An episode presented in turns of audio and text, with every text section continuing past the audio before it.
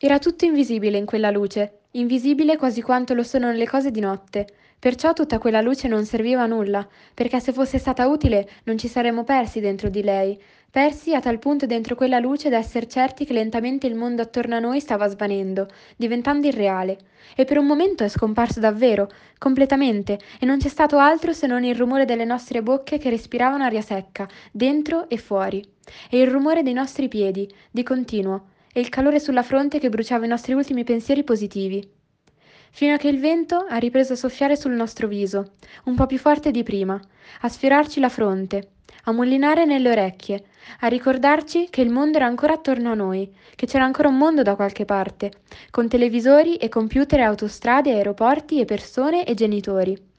La brezza ci ha riportato delle voci, era pieno di sussurri, portava voci che venivano da lontano, e così, ancora una volta, abbiamo capito che c'erano persone da qualche parte, persone reali in un mondo reale, e il vento ha soffiato ancora un po' e ha scosso i rami reali intorno a noi.